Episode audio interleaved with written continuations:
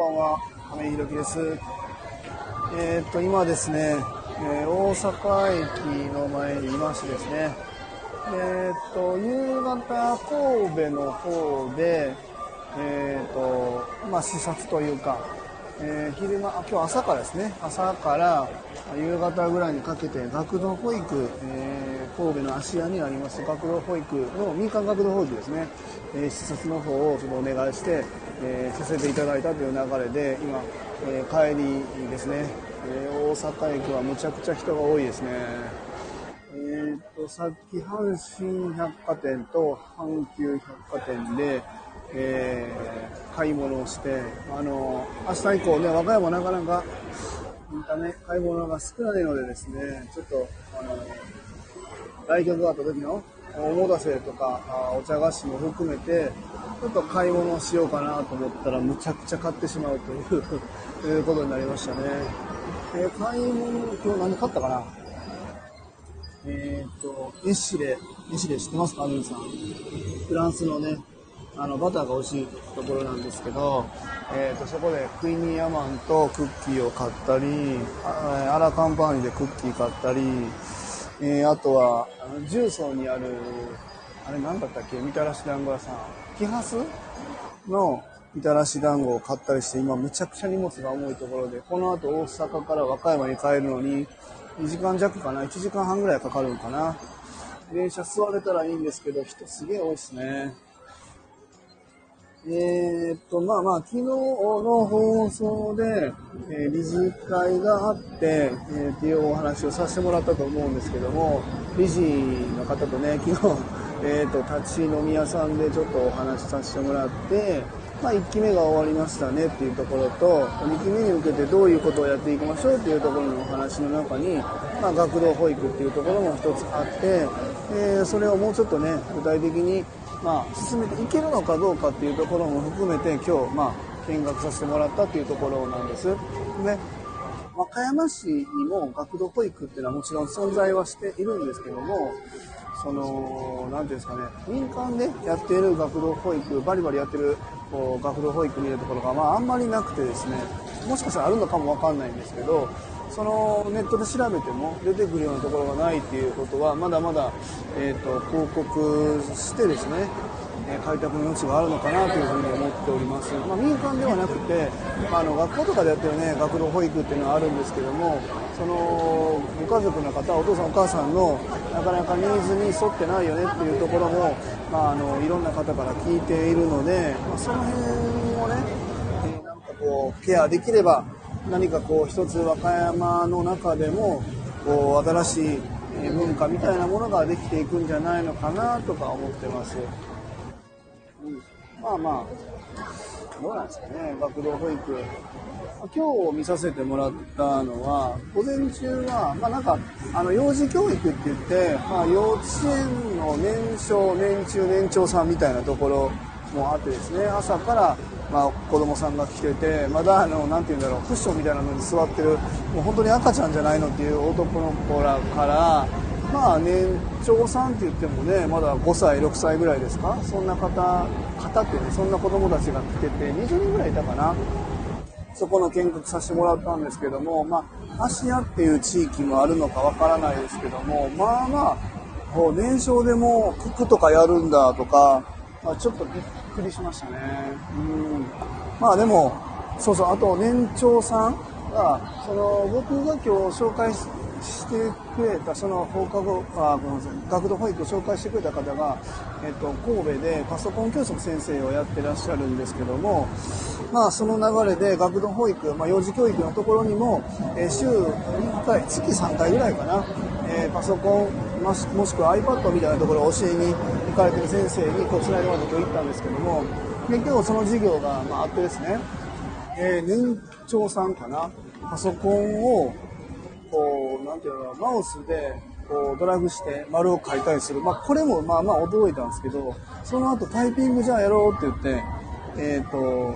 パソコンノートパソコンを置いて手をね、まあ、あのキーボードを置いてでその先生がね手を手にタオルをかけるわけですよ、まあ、いわゆる見てないっていうキーボード。その状態でキーボードの入力ができるっていうのにめちゃくちゃ驚きましたね。うすごい驚いたな。まあ、これはね、やっぱり、やっぱ早いうちから教育っていうのはやっていかないといけないねっていうのはみんな分かってるけど、まあ、ここになかなか取り組めてないというところもあるっていうところで、まあ、こういうのがやっぱり少しずつ差が出ていくのかなとかは思いましたね。まあ、これは、えっと、教育することがいいのかどうかっていうところも含めて、まあ、それはま人それぞれ考えて、えー、考えがあると思うんですけども、まあ、選択肢の一つとしては、えー、めちゃくちゃ面白いなとは思いましたね。でその後ちょっと時間が空いて2時間ぐらいかな？2時間ぐらい空いてえっ、ー、と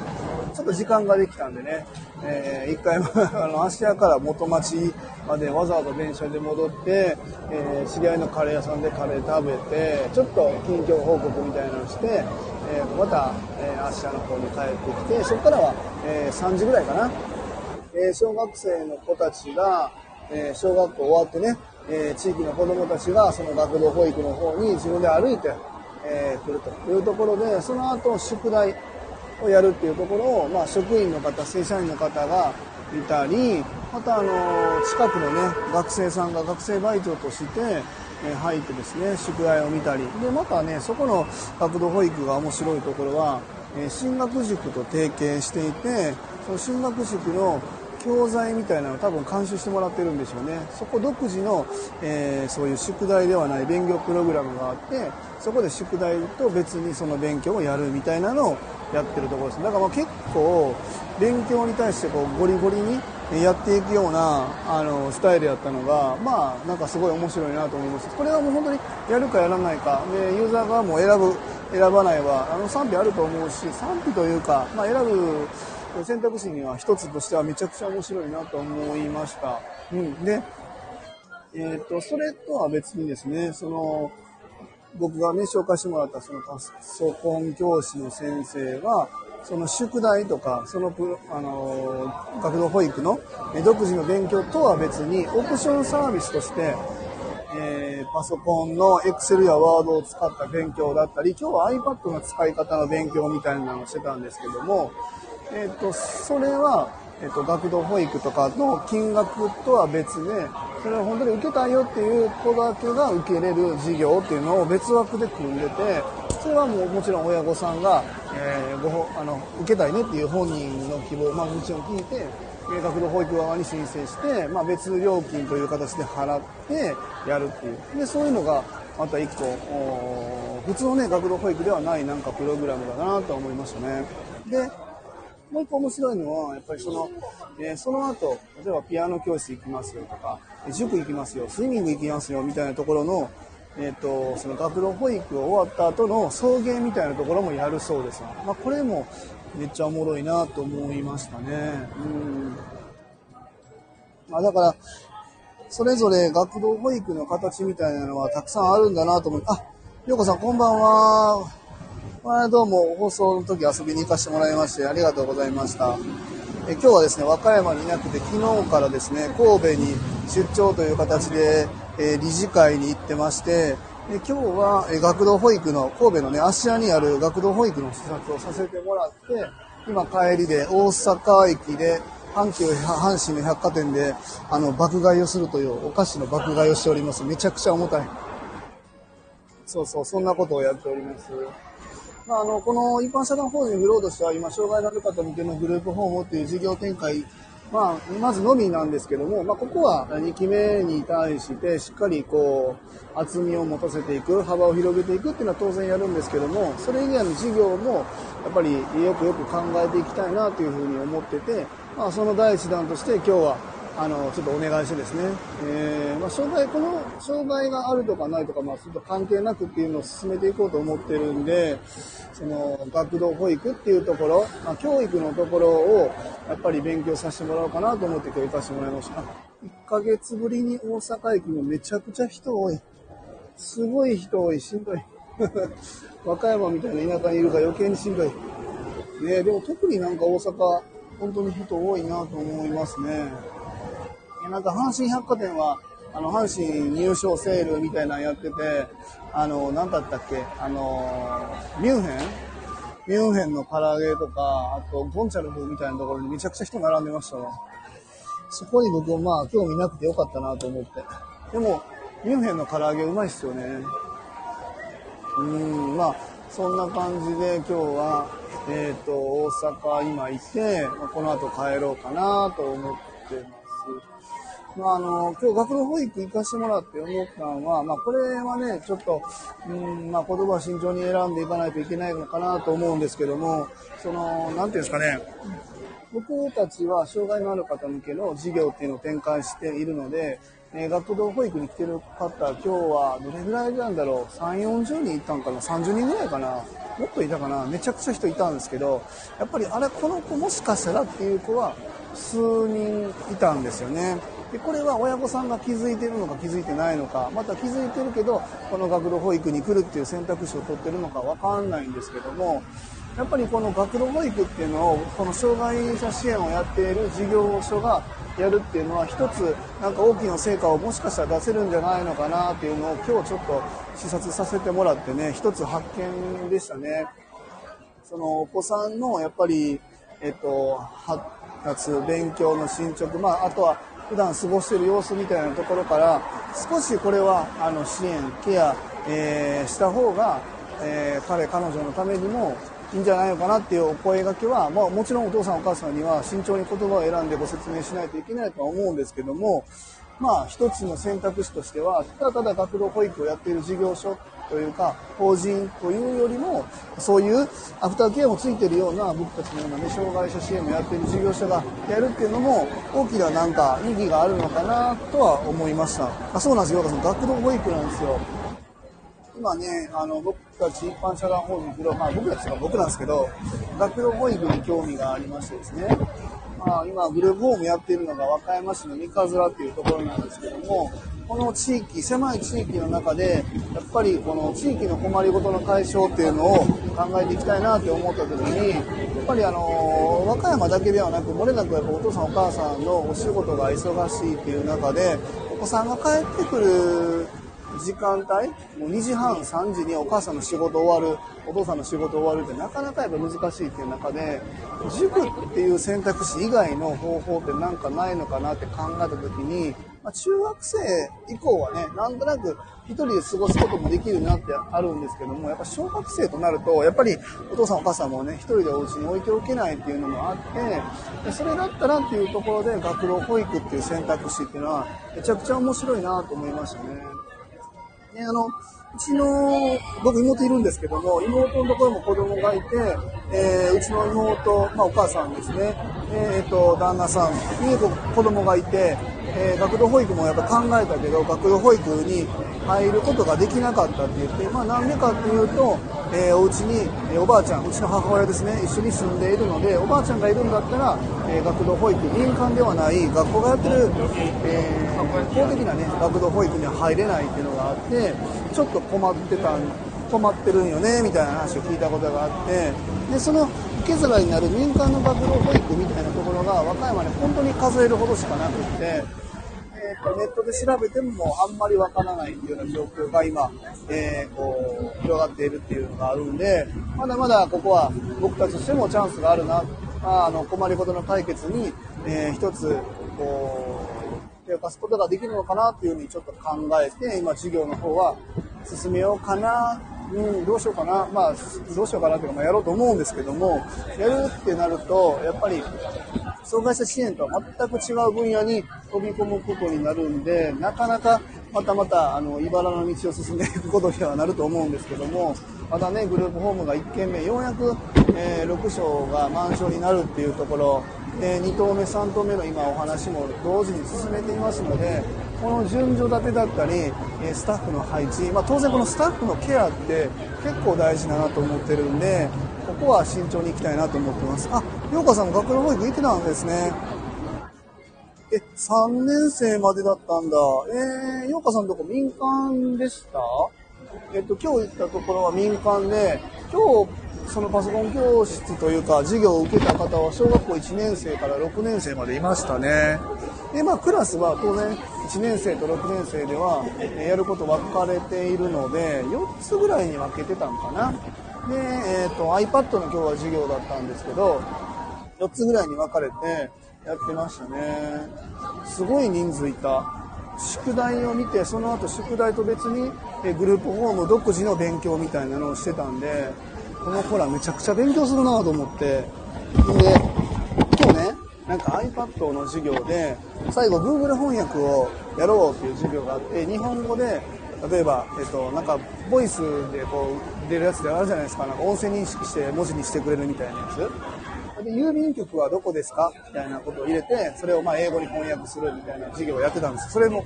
小学校1年生から6年生までみんなやってるんですけどね。まあこれはあの、もちろんレベルに合わせてやるんだけど、そういうのやってて、そうそうそう。ね。英語でどうのこうの出てて、じゃあこれ違う言葉、国の言葉にも変えてみようみたいなやって、えー、イギリス語、あ、イギリス語じゃない、フランス語とか、えー、韓国語みたいなのやってて、なんかスイスかななんかのやつに変えた時に、もうすごいな、こんな言葉わかんないよねみたいな子供に僕が言ったら、えー、全然わからんけど、あの、スイスのホテルには泊まったことあるとか言って、えー、びっくり、そっちの方がびっくりするわと思って、そう、やっぱりさすが芦屋だなと思いましたね。えっ、ー、と、幼稚園の子たちも遊んでる中にね、やっぱり服装もね、やっぱり犬を着てるんですよ。短パンにモンクレールって書いてたりね、ちょっともうそっちが引いちゃうと思って。もうやっぱりレベルが違うなーっていう。だから、やっぱり、その、僕もその、なんて言うんですかね、お金儲けをゴリゴリ儲けてなんかいい暮らしたいとかじゃないんですけども、現状のやっぱり、えサービス、まあ、特にまあ日本はそうだと思うんですけども、えっと、やっぱりサービスを均一にしようとしてお金払いたいのに払えないっていうところがやっぱりあって、えっ、と、まあ、学童保育でもちろんその、えー、お父さんお母さんが共働きでっていうところで、えっ、と、なんて言うんですかね。まあ、普通の学童保育の料金でやりたいというところもあるんですけども、お父さんが例えばお医者さんでとか、えー、お母さんも看護看護師さんでみたいなところで、まあ、もう会社ゴリゴリ経営してるってわけではないけど、共働きで働いてる。で、これが働きがいがある。だから、え、辞めて子供を迎えに行くっていう選択肢はなかなか取れない。けど、えー、収入としてはきっちりあるんで、子供たちにはやっぱりいい教育をさせたいっていう方もたくさんいらっしゃるのかなと思うので、この辺はそういう受け皿を作るっていうのも、一つ選択肢としては考えれるかなとは思いましたね、今日見ててね。で、それを単純に、えっと、利益として上がったお金を儲かったわって自分の生活の糧にして、なんかいい暮らししようっていうんじゃなくて、それをまた、えっと、まあ言うたらグループホームなんかで言ったらね、えっと、生活保護の方が、まあ、その方の特性上、まあ、たくさんあったりするわけなんですけども、そういう利益のこう再配分みたいなところを会社を通して全体で見たときに、まあまあ、こういう循環っていうのは一つ考えれるかなとは思いましたね。うん暑い。そろそろ帰ろうかな。大阪駅から和歌山に向かおうかな。あ、こんばんは。春めぐみさん。こんばんは。はじめましてかな。ありがとうございます。えっ、ー、と、今、障害者グループホームを、え運営しているあのものなんですけども、今日は、えっ、ー、と、和歌山でやってるんですけども、出張で、えー、2日間神戸に来ておりまして、えー、昨日は理事会をして、今日は神戸の芦屋で、えー、民間の学童保育の見学をさせてもらったというところで、その帰りで今大阪駅のあの一番人が、えー、多いというあの交差点で、えっ、と、収録というか放送してます、ライブ配信。あ、作業所に通っていらっしゃるんですね。ああ、お疲れ様です。えー、連休明けでね、ちょっとしんどかったんじゃないですか。ねえっ、ー、と、3連休だったのかな土曜日が授業所、新潟ですか。ああ、なるほど。えー、春めぐみさん。どちらの都道府県でやられてるんですか？差し支えなければまた教えてもらえたらなと思うんですけど、和歌山市はね、実は、えっと、B 型作業所、A 型作業所もともになんですけども、総量制っていうことで、新規の事業所を受け付けてもらえないということで、僕たちもこの就労支援っていうのを考えたんですけども、えー、僕たちがやってる和歌山市ではできないっていうことがありまして、ちょっとまあ、今は攻めあぐねてるというか、あ、東京ですか、すごい。都会の就労支援って、どんなんなんだろう。すごいな今日、和歌山みたいな田舎から大阪に出てきて、大阪の人混みでもしんどいのに、東京だったらすごいんだろうなほんと。ねまあそんなところで今日はそろそろ和歌山のイカエル現場の方に向かいたいなと思います。えーと、突然の放送でね、えまた20分ぐらい今日喋ってますけども、はるさん、やっぱり疲れますよね。あの、すいません、ちょっとフォローさせていただいていいですかね？また、あの、もし放送されてるようだったら、あの、また遊びに行かせてください。というところで、えー今日の放送はそろそろ終わろうかなと思います。ちょっと今から電車乗って、えーちょっと一休みしたいと思います。あ、皆さんありがとうございます。手振ってくれた。ではではまた、放送の方させていただきたいと思います。あありがとうございます。気をつけて帰ります。では失礼いたします。